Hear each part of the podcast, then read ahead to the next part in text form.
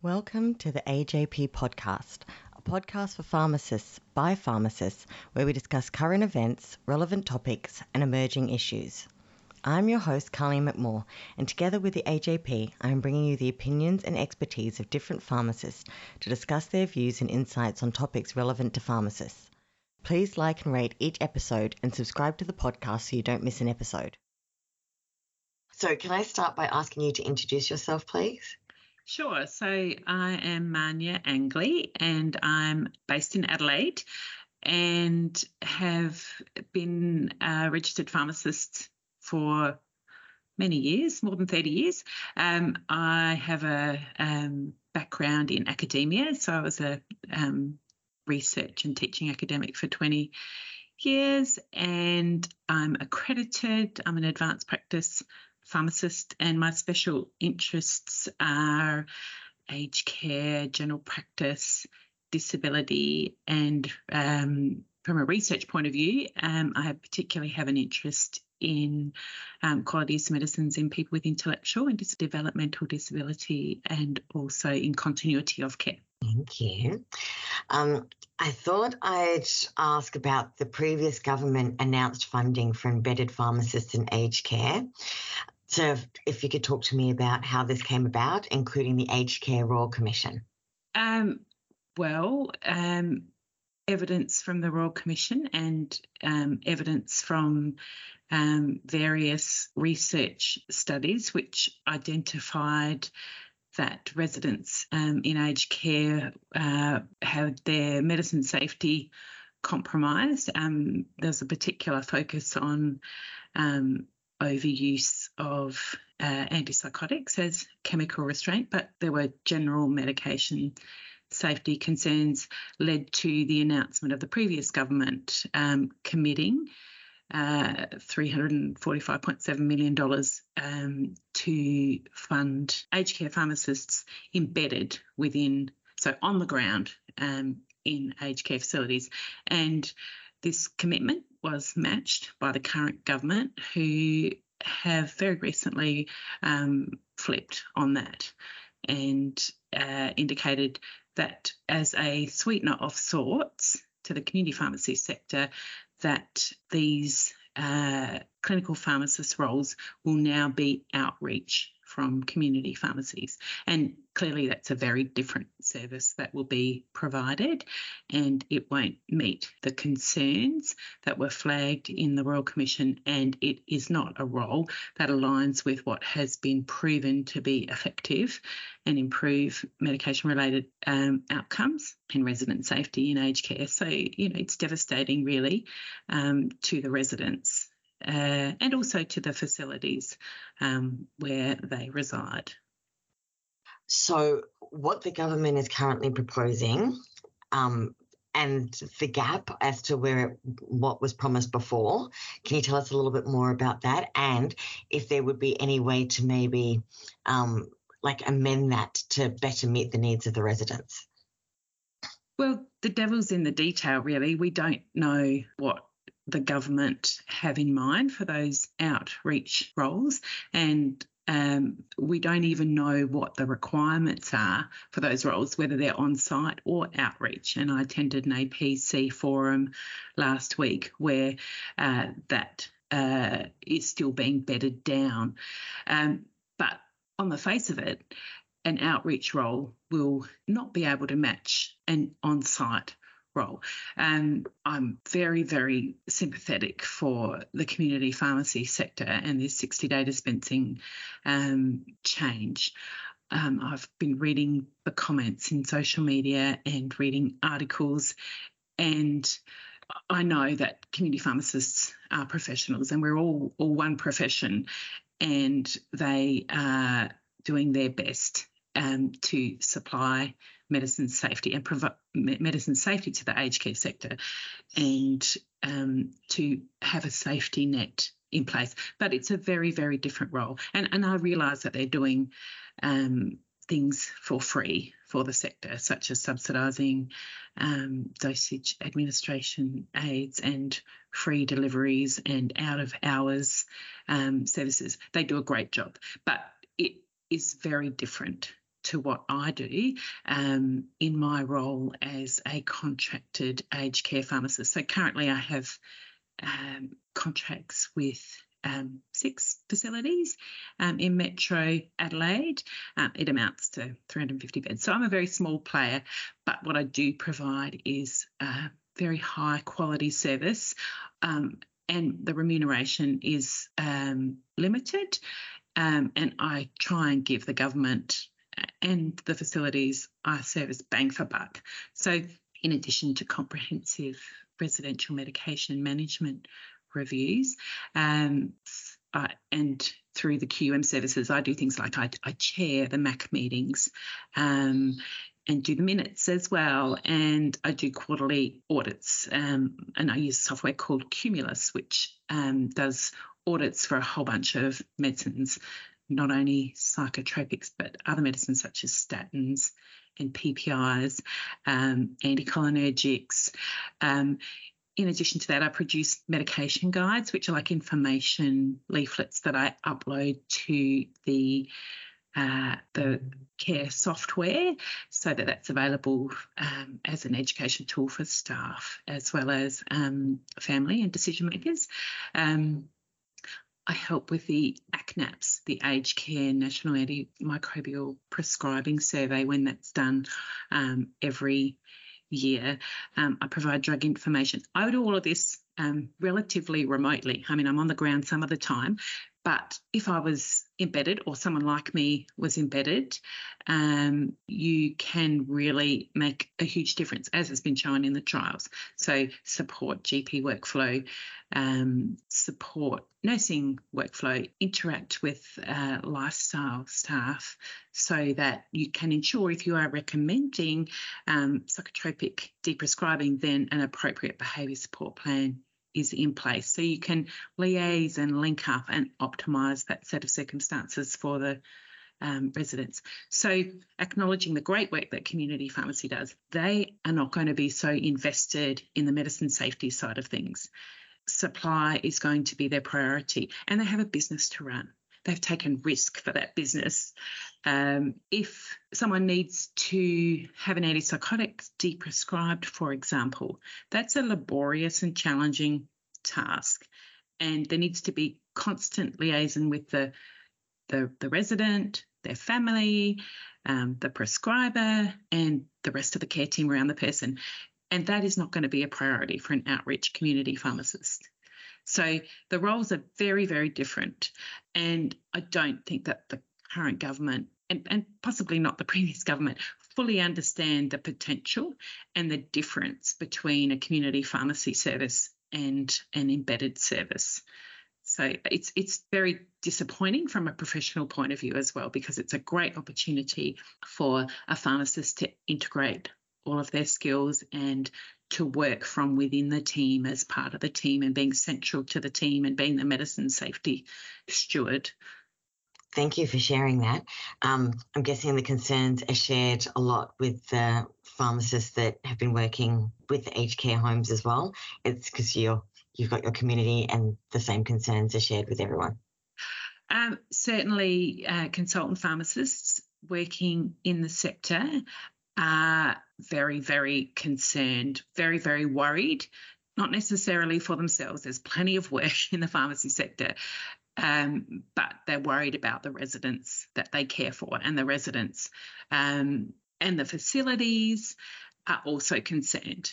So there was a um, a media release from the they've changed from LASA, the Leading Aged Care Service Association, to the um, Aged and Community Care Providers. So ACCPA. Confusing because sounds a lot like AACP. Um, so they also uh, have indicated that this news is unwelcome. It's disappointing as it is surprising. So moving forward, do you think there, uh, what could this ideally look like? So with the situation that we've currently been put in, how could it be maximised or made the best out of? Uh, well, the best thing to happen is for this decision to be revoked. Um, but I doubt very much that that is going to happen. I can't imagine the government um, would do that because they would lose face. Um, moving forward, if it has to be from community pharmacy, um, then that time has to be quarantined on the ground. So the funding cannot be used to fund um, or to cross subsidise dosage administration aids or trolleys or free deliveries. Um, the money has to be quarantined to improve medicine safety for residents. Um, and I've worked also in a community pharmacy that supplies to aged care. So I know the stress that they're under. And I know the profit margin is not very high. I know interest rates are going up, and these community pharmacies have mortgages. They have enormous risk unless it is absolutely uh, not negotiable that it's anything other than quarantine time on the ground in facilities. There may be some room for remote uh, service, um, where these days with electronic medication management records, um, you can do a medication review, uh, in part at least. You can get your medicine list and all the associated information from the EMMR and the care package remotely. So, but it cannot be done from within the four walls of a community pharmacy because the minute someone's sick, short staffed, the aged care pharmacist is going to be pulled in so that the pharmacy door can open. And it's inevitable that there'll be a pull um, to uh, the actual four walls of the community pharmacy. And that that is a great risk. I think while all pharmacists operate within the PSA um, standards and we work within a code of ethics, and the vast majority of community pharmacists are doing an amazing job and are very patient centered. Um, at the end of the day, uh, it's like choosing between your children. It's robbing Peter to pay Paul. So the aged care role has to be quarantined. The time for that role has to be quarantined and the funds. So you've mentioned the lack of consultation with pharmacists and um, with pharmacists that work specifically with aged care. I guess I'd probably get your thoughts about the lack of consultation and these announcements that you didn't know were coming. Well, absolutely. It, it, has actually blindsided us. Many of us have been working with our facilities um, in anticipation of the transition. Like, as I said, I, I look after um, I provide services to six facilities. There's no way I could do six embedded roles. Um, I have three um, pharmacists who help me with the RMMRs, and I should say that those pharmacists elect to work in this role because they're they've got young children and they need flexibility. They enjoy um, the fact that um, they can achieve some sort of work life balance. But I've been working with those pharmacists and preparing them to take on these roles. So all of those plans that have been happening over the last, you know, couple of years um, have been sabotaged. Uh, there has been some consultation, quite extensive consultation, but it appears the current government has actually ignored um, everyone else's voice apart from one key stakeholder.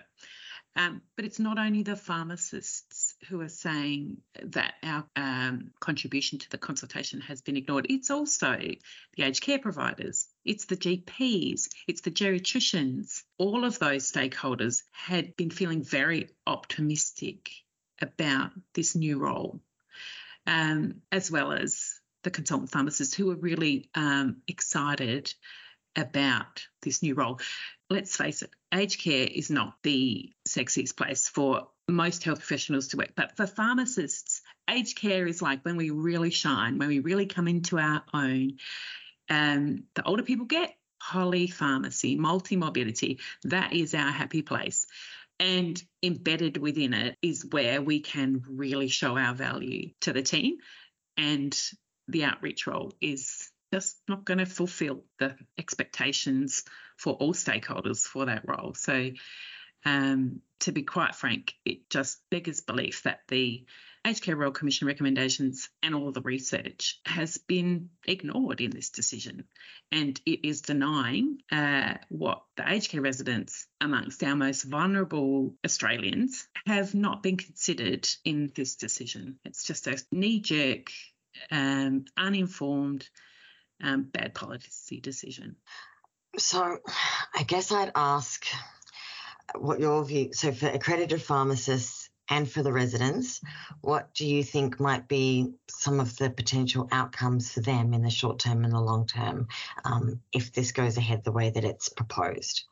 Well, I actually think it's a step backwards from the current QUM and RMMR model, which we know is not perfect. Um, so I think because community pharmacy, with all the pressures that they're facing at the moment, with interest rates going up, with uh, remuneration to them because of the 60 day change being lower, um, I think that a suboptimal service is going to deteriorate. So we'll see things like um, polypharmacy or inappropriate polypharmacy increase. Just to give you an example, so statins and PPIs, so medications that don't have any um, don't have adverse effects of the magnitude of say psychotropics. One of uh, my activities is to focus on deprescribing of those. They cost the PBS a lot of money.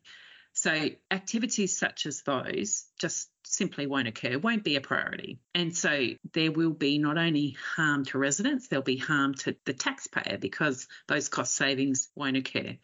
Um, things like running the medication advisory committees, which is something I do. Not all uh, consultant aged care pharmacists do that, but that has been flagged as a key role for the embedded pharmacist. That's not going to happen um, by outreach community pharmacies. And that is a great opportunity to um, contribute to clinical governance. For example, um, medication incidents are discussed, um, audit results are discussed, and quality improvement activities occur as a result of those discussions. None of that sort of thing is going to happen. So it's going to be a deterioration in medicine safety. And I don't mean to be alarmist, but it's pretty obvious. So rather than um, continuous improvement from a medicine safety point of view, um, it's a step backwards. And I think previous problems identified in the Royal Commission um, simply won't be addressed. And it doesn't make any sense that all of that, those funds, all of those brains have been put together to produce these recommendations, very, very strong recommendations. I mean, neglect is what that interim report was called. It's just going to be a continuation of neglect. And that's a human rights issue. That was going to be my next question. The um, significant amount of work that has gone into the embedded pharmacist model from the departmental consultations to large grants through the MRFF. Has this effort gone to waste? Well, on the face of it, um, yes. And if the QUM and the RMMR programs are canned, it's not just waste, it's actually sent us backwards, back to the dark ages. Guess I'd ask you about any advice you might have for pharmacists about how they can prepare for aged care funding if it goes ahead as proposed. Well, at the end of the day, as as professionals and people who care about our patients, you know, we can't just throw arms up in the air and leave the profession. So don't do that. Even though it's tempting. I mean, already uh, per hour, um, we're amongst the most poorly um, remunerated health professionals. Um, those of us who stick at it and try and um, define new roles, do it for no other reason other than uh, we have uh, a, a, a, passion for improving outcomes for our patients, particularly vulnerable ones. Um, so stick at it. You know, if you have to curl up in the fetal position for a few days, you know, go go do that. Um, look after you know your your yourself, but dust yourself off um, we've done it before with caps on HMRs, um, and just try and reinvent yourself um, into this new role and give it give it your best shot. But set the boundaries, um, and I think we need a team line that this role has to be quarantined purely for on the ground medicine safety, clinical governance, resident related activities, you know, talking to families, decision makers, working with staff, um, and absolutely being firm about that. Um, it's the only way forward. So I guess at the end of the day, you know, remember that it's it's about the people. It's really uh, the people we care for. Um, and as a profession, we all need to work together. Um, and you know, argy bargy within our own profession isn't helpful, and it certainly isn't helpful for the residents that we want the best for. Is there anything else you'd like to share about the aged care funding? Probably nothing particularly, but just to reiterate, I guess, that um, the the government have made a knee jerk decision. It seems simply to appease one particular stakeholder group. And just to highlight that not all community pharmacies have aged care contracts. So it's not fair even to the community pharmacy sector because that 345 million is only going to go to the pharmacies that have um, supply contracts and hence therefore will have an accompanying outreach pharmacist. I presume that would be the only way it would make sense. So we have to be sympathetic to all those other community pharmacies who don't service um, aged care providers. So it's really not benefiting anyone um, in our sector. And, and we need to work with organisations like the Aging Community Care Providers and the Australian Association of Gerontology and the RACGP um, and um, RACP. So we've got um, uh, psychiatrists who work in aged care and other specialists as well. Um, and I guess just get some momentum um, to ensure that if we have to stick with this change, that it's quarantined for the on-site. Um, absolutely 100% dedicated to residents' role.